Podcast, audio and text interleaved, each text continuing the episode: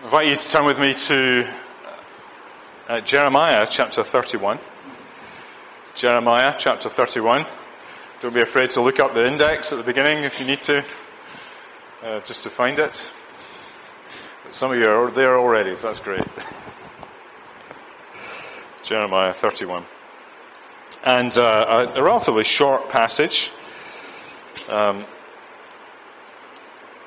verses thirty-one to thirty-four. Behold, the days are coming, declares the Lord, when I will make a new covenant with the house of Israel and the house of Judah, not like the covenant I made with their fathers on the day when I took them by the hand to bring them out of the land of Egypt, my covenant that they broke, though I was their husband, declares the Lord. But this is the covenant that I will make with the house of Israel after those days, declares the Lord. I will put my law within them, and I will write it on their hearts, and I will be their God, and they shall be my people. And no longer shall each one teach his neighbor, and teach and each his brother, saying, Know the Lord, for they shall all know me, from the least of them to the greatest, declares the Lord. For I will forgive their iniquity, and I will remember their sin no more. Let's bow our heads in prayer again. Father, as we come to this word, we thank you that you remind us that you are a husband to your people. And you seek to help your people, uh, to husband them and to, to encourage them in, in the right direction. So we pray by your Spirit you come to us and teach us and help us. We pray in Jesus' name. Amen. Amen. So we've been doing some covenant theology over the last few weeks, and we've seen that since the fall of Adam, God has continued to reach out in grace to human beings, that the God of heaven has always desired to have fellowship with human beings uh, in spite of all their sin. And he has done so and continues to, to do so by means of establishing a covenant with people. A special kind of relationship with people. And we have been through the kind of relationship that it is in past weeks. And that covenant has gone through a number of administration, what we call administrations. It's not a Bible word, it's just a, a kind of practical word, if you like. It's a theological word. Um, it's gone through a number of administrations. And we have followed those administrations. We've seen the, the first administration with Adam in the garden. And, uh, and then we've followed through with Noah. And then we've seen the promises made to Abraham, the covenant made with Abraham. And then, then with Moses. And then finally last week we looked at the covenant made with David uh, in Second Samuel chapter seven. And as we have gone through all those administrations, it's not really been a, a different covenant. It's just been that the same covenant has developed and grown. And so the promises become richer and fuller, and it's kind of like a plant that grows from seed form in Genesis three fifteen all the way through to Christ uh, in the new covenant, which is what we're going to look at now. The, the fullness of the flowering of the plant, if you like. And so it's an organic thing. And so we talk about one covenant of grace, although it comes in different administrations. But one of the threads that we have seen uh, as we have followed these administrations is that there are certain ideas that are yet, or promises, that have yet to be fulfilled. Uh, so God spoke about a seed who would come and crush the servant, serpent's head when he spoke to Adam and Eve and the serpents in, in the garden after the fall. The seed would come. And then when we looked at Abraham, for example, um, he, he was spoke, told of a, a place that he was going to receive, a people that was going to come out of his own body uh, and, and descendants, uh, and the blessing of God, or the presence of God, Uh, to be with him. This idea of God coming to his people, to be with, with them and present with them, is a, is a constant theme all the way through the Old Testament. And uh, as we looked at Moses, we saw those same things. We saw that Uh, a place was promised, the promised land. Uh, a people, again, that would inhabit the land. And, uh, you know, there's six hundred thousand men plus all their families that are now with Moses. And, uh, again, they would have the very presence of God in the midst, in the promised land with all these people. Um, and so the promise develops and grows. And then last time we saw uh, the same pattern with David. That David was promised... Uh, the place, the land would be at rest. He's the king of a, a land that is at rest, a people at rest. Uh, and the very presence of God in their midst, in the city, in Jerusalem, that he has, he has chosen. And wonderfully, in addition to all of that, though of course it's not a new idea, but great clarity comes when God speaks of the king who would come and sit on the throne of David. And we saw that that was fulfilled in Jesus Christ. But it teaches us that with all of those threads and yet to be fulfilled promises, that the, in the Old Testament, the covenant of grace is still waiting some sort of consummation. That not everything has fully worked out yet. And especially when you consider what happens after David. Because he's received this great promise of a king who would be on his throne, a son who would sit on his throne forever. And yet you follow the history from David onwards for the next four hundred years. And it's all kind of downhill. There's a couple of blips upwards, but it's basically downhill all the way. Until you find that... You know, the tribes of Israel have been separated. So you have a northern kingdom, the ten tribes to the north, and the two tribes to the south, uh, Judah and Benjamin. The people have forgotten the promises of God. They've forgotten who God is. That happened quicker in the north because they didn't have Jerusalem and the temple. Uh, but it happened, and they, they started following all the gods of the other nations, Baal worship and worshipping on mountaintops and so on. And it gradually happened more and more in Jerusalem as well, although they still had the temple. And now, in terms of the geopolitics of what's going on around the nation of Israel, you have the tribes already overrun by marauding empires. So already the northern kingdom, four hundred years later, the northern kingdom has been overrun by the Assyrians. And now in the time of Jeremiah, the Assyrians have been vanquished and the Babylonians have come, and the Babylonians are on the, on the threshold of overcoming Judah and Jerusalem. And we find it's a disaster. The whole thing's a disaster. What's happened? They've lost God, they've been separated and scattered, and uh, they're about to be over, overrun by foreign armies. Jeremiah, amongst many other prophets, with the help of God, foresees that all of this is going to happen. And eventually it does happen. That Jerusalem is destroyed in five eighty-seven B C. And the people are deported to Babylon. It's actually not the first de- deportation of, of Jews to Babylon, but it's nonetheless a disaster. And the question that happens is, what has happened to God's covenant in all of this? Has God failed? Have his, has his, have his promises failed? Has God given up in all of this? And it's at this point that God speaks through Jeremiah and others. But through Jeremiah, he, he says the words that he said we read earlier. He speaks of something new that is coming. In fact, the whole of chapter thirty and thirty-one are about the restoration of the people of God. As, some, as one commentator put it, it is a grand hymn of deliverance. And I want to, this morning, walk through these verses with you and talk about the new covenant.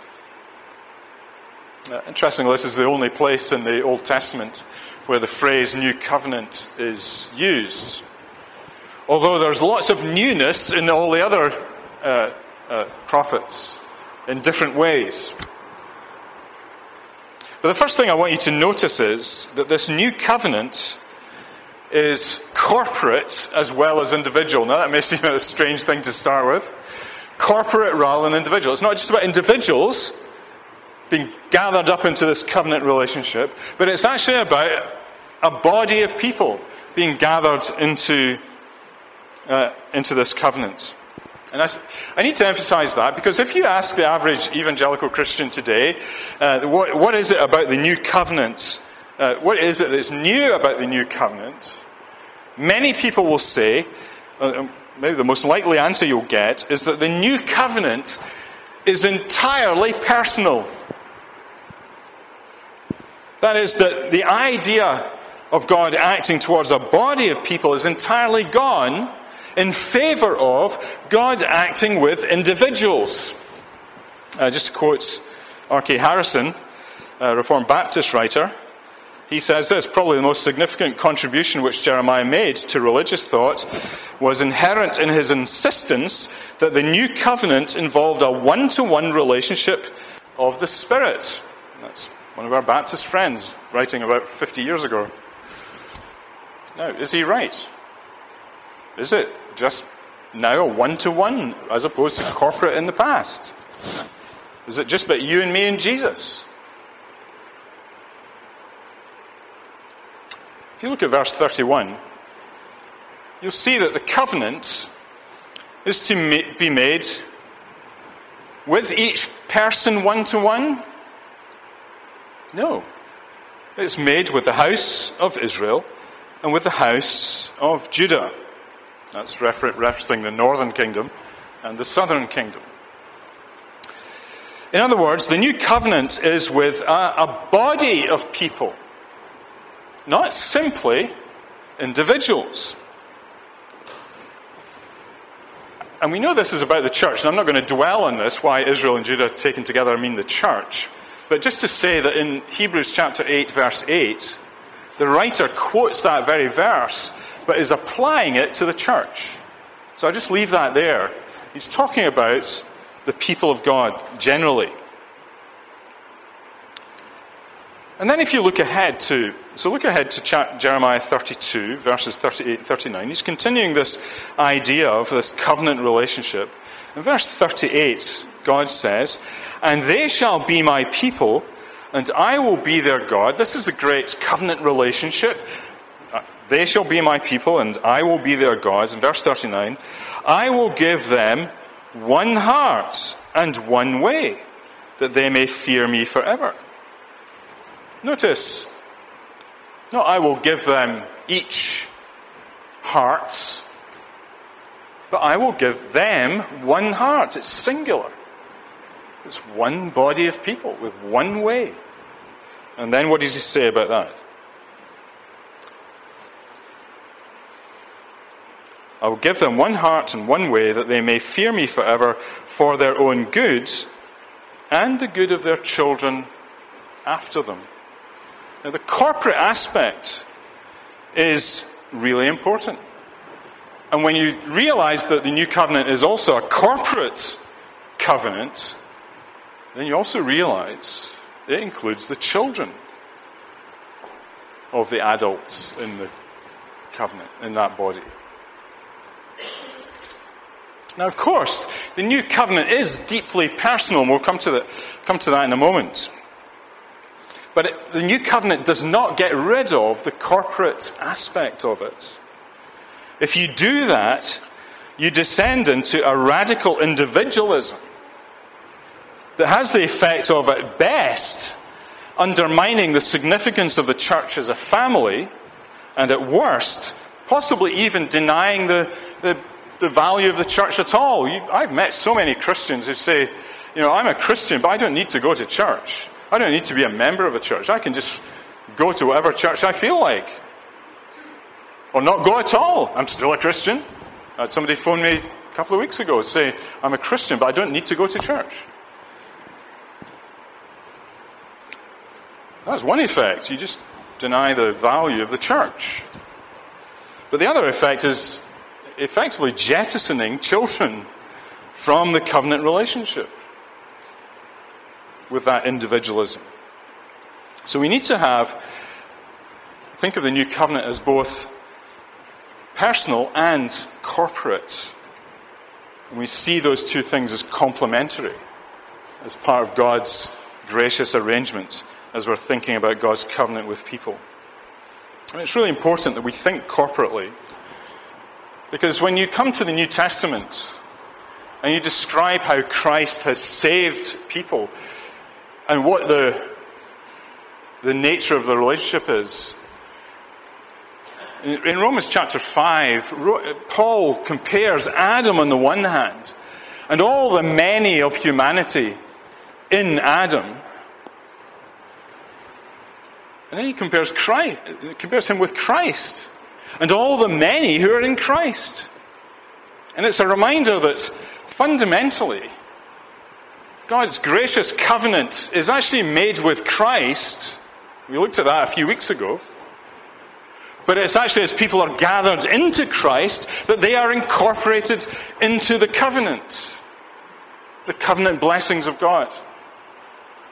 So it's really important we get that in our minds. The covenant is made with God, uh, by God with Christ, the incarnate Son of God, and us in Him. That's what, that's what our confession says. So the corporate aspect is vitally important. If we only focus on the personal without the corporate, then we tend to individualism and its dangers. If we only focus on the corporate without knowing the personal, then we tend towards presumption. What do I mean? Where you presume that because you're a member of the church or you, you attend a church, you have that blessing of those covenant blessings, even though you may not personally know God, know Jesus Christ. It's, it's, a, it's a problem constantly in churches. People are part of a church and attend a church, but they don't personally know God.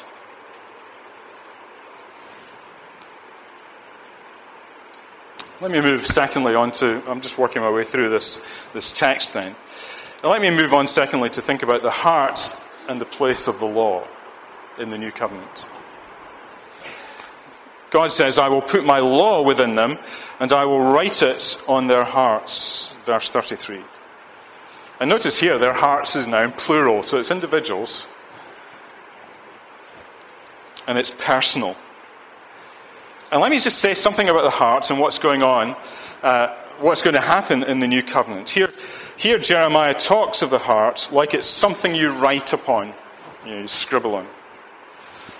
And it's like a piece of paper, and God is in the business of writing something on that piece of paper, as it were, or tablet, as they did in the old days.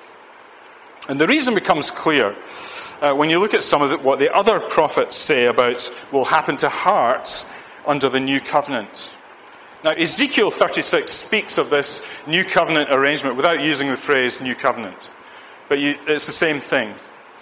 In Ezekiel thirty-six twenty-six, he says, I will, I will give you a new heart and a new spirit I will put within you.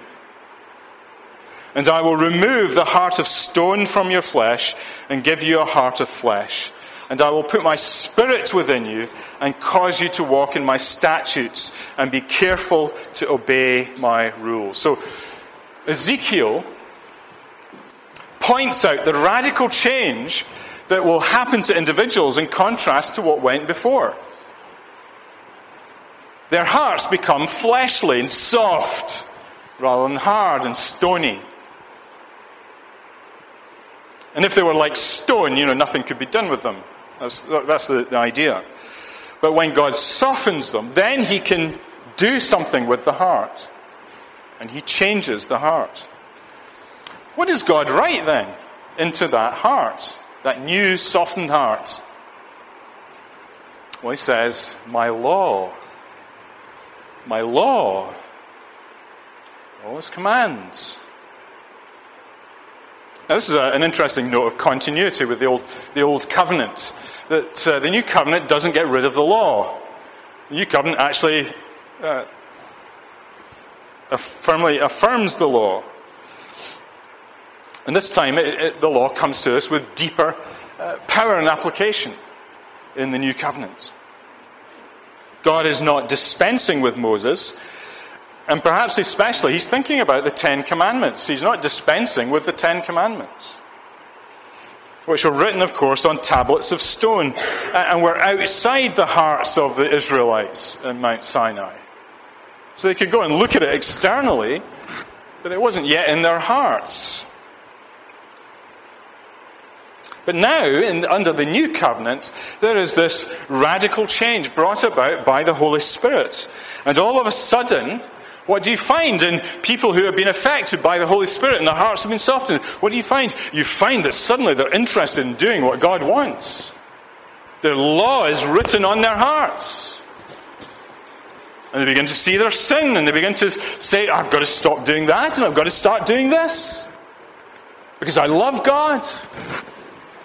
The law is written on your heart. And when you read it, you know, in the pages of Scripture, externally, your heart leaps because you think, that's for me. Those commands are for me because I'm a Christian. I'm a new creature in Christ. And this is how the, the Word of God comes into us. God writes it upon our hearts. This is one of the sure signs that somebody has come into the, the blessings of the new covenant. Not simply that they've had some sort of ecstatic experience, though they may have had that, but that out of the heart they desire to do what God has commanded. This is the sign that somebody has been truly converted to Christ.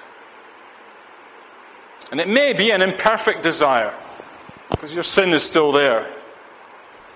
But that desire cannot be stopped, because you now have this heart of flesh. And God has done the work of, of writing that law into your heart, and He's changed you and made you a new man, a new woman, a new girl, a new boy. And I wonder if that's happened to all of you today. Have you been changed by God? Has your heart become flesh, soft flesh, so that He can write in it? Or is your heart still hard towards God? You want to ignore Him. You can't wait to get away from here, for example. I don't know. I can't see into hearts. God can.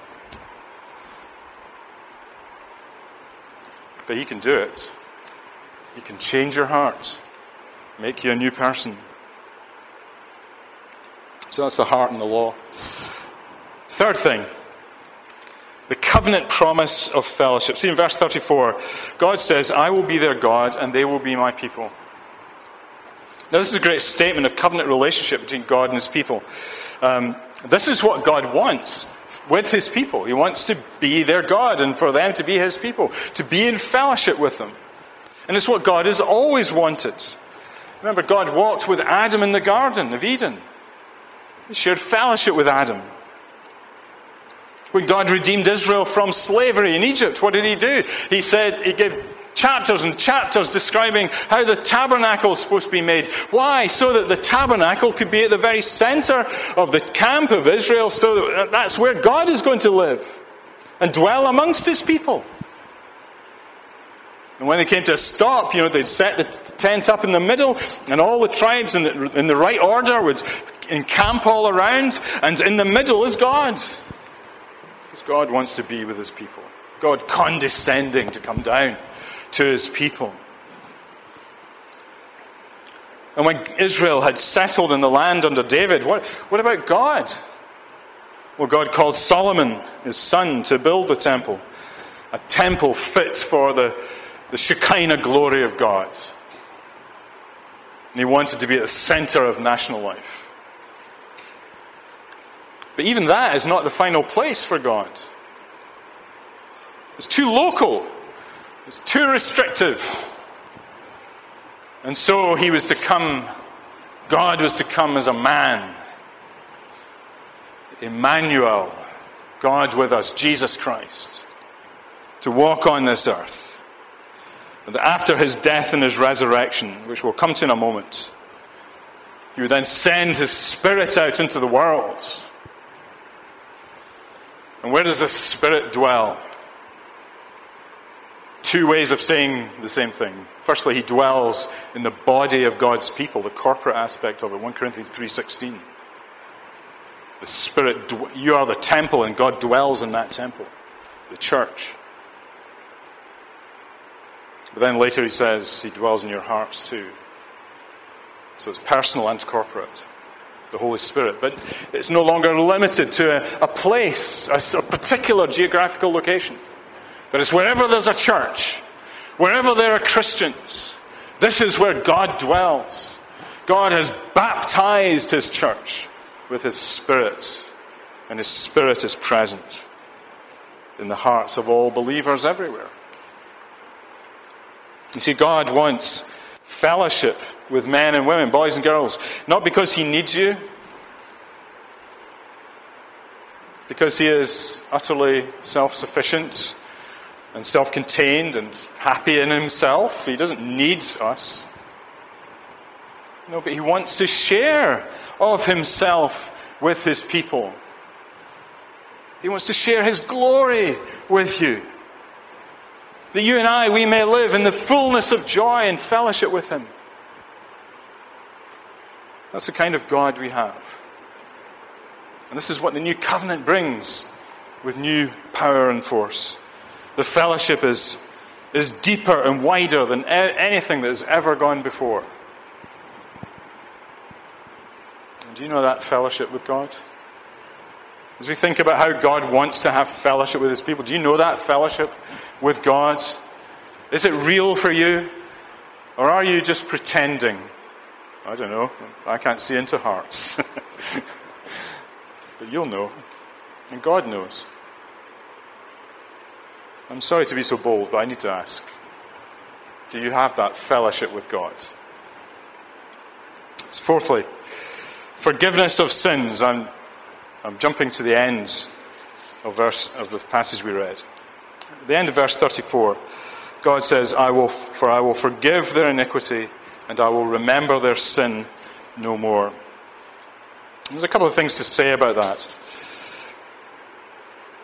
Firstly, you might ask the question, and I certainly have asked that question and this question in the past, what is new about the forgiveness of sins? Wasn't it present in the Old Testament already? Isn't it implied in, in all the sacrifices that Abraham and Moses carried out in the generations afterwards?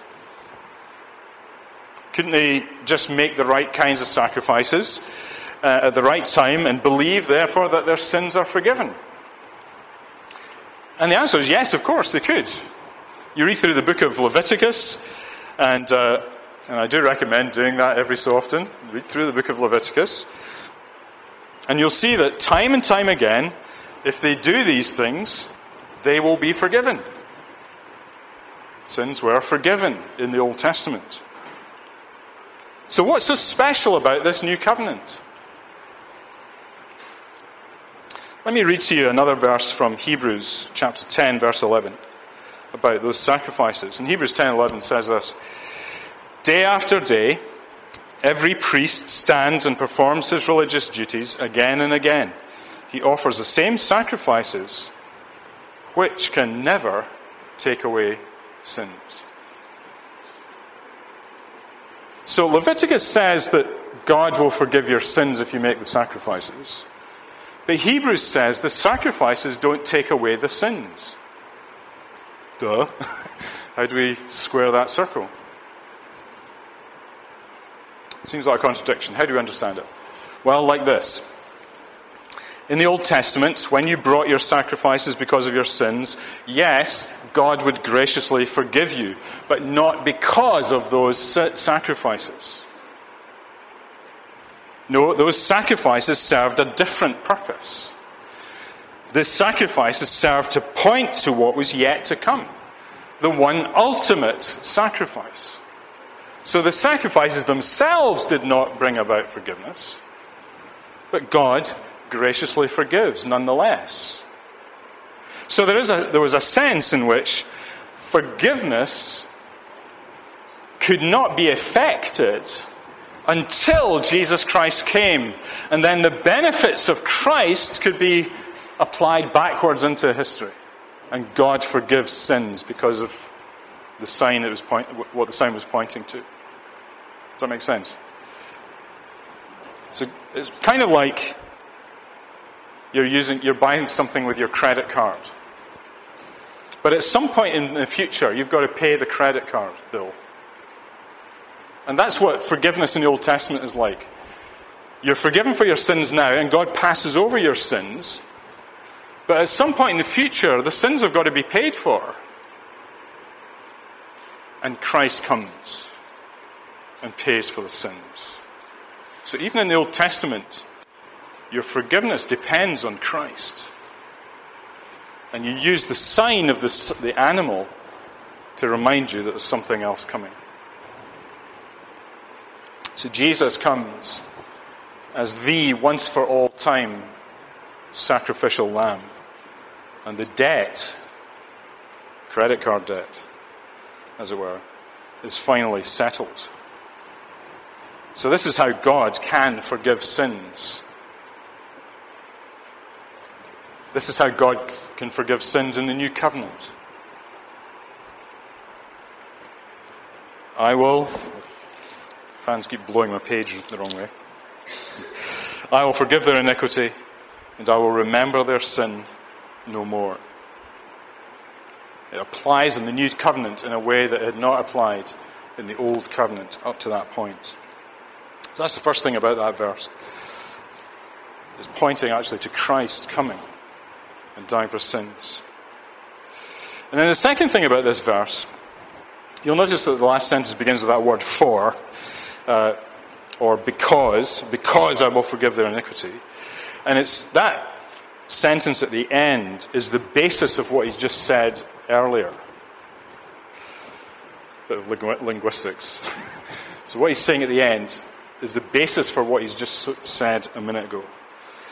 Um, in other words, the forgiveness of sins and the remembering of iniquity no more is the basis for what he says about knowing God and having fellowship with him.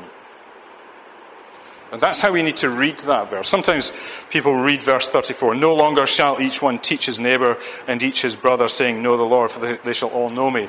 As though anybody in the church can be a teacher, and nobody needs nobody needs to listen to sermons or anything, because I, I just know God now. Um, that's actually misapplying the whole thing. He's actually talking about this closeness of fellowship with God that you have under the new covenant, that actually doesn't require a human mediator like like Moses or Abraham or somebody. You know, so the people wouldn't go to the mountain to be with God because it was too fearful, so they would send Moses off to do it, and they would be safe down here. But now all of that's gone. Why? Because God has come in his Son, Jesus Christ. Yes, he's human, but he's come as God. And now you can know God. Can have that personal relationship with God directly. It doesn't deny the need for teachers. That comes up in the New Testament. So it's not about that. It's about knowing God. You see, saints today have an access to God that the Old Testament saints could only dream of through the Holy Spirit, through Christ. So as we finish, let me finish. I should finish. What is the newness of the new covenant?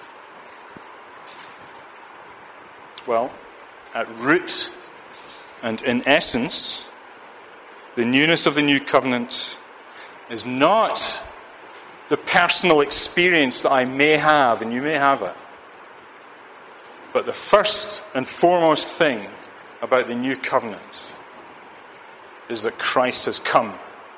At last. He has come in fulfillment of all of those promises that we've been looking at over the last few weeks. That he has come and suffered and died, and not simply for individuals, but for a people, a corporate body. As I said, that's the importance of passages like Romans five twelve through to twenty-one, that uh, Christ stands over a new humanity in contrast to Adam over the old humanity. And Christ comes for the body, of, for his body.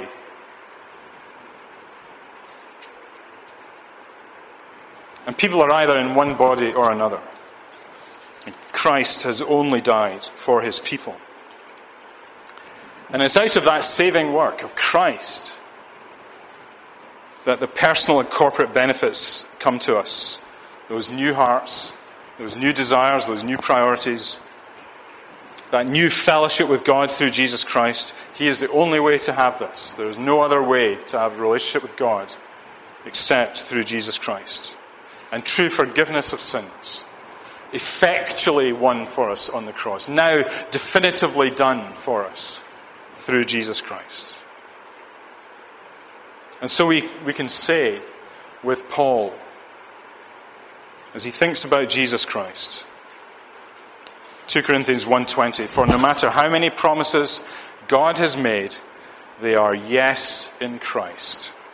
And so through him the Amen is spoken to the glory of God.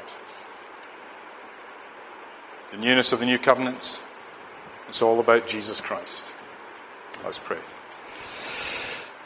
Father, thank you that Jesus came, that he finally came, and he suffered and died in the place of sinners, and is now the head, having risen from the dead, as a new, the head of a new humanity, which is called the Church of Jesus Christ. And we bless you for it. We thank you for this cosmic work that is being done, has been done for our, on our behalf by Christ, and is being applied by the Holy Spirit across the world.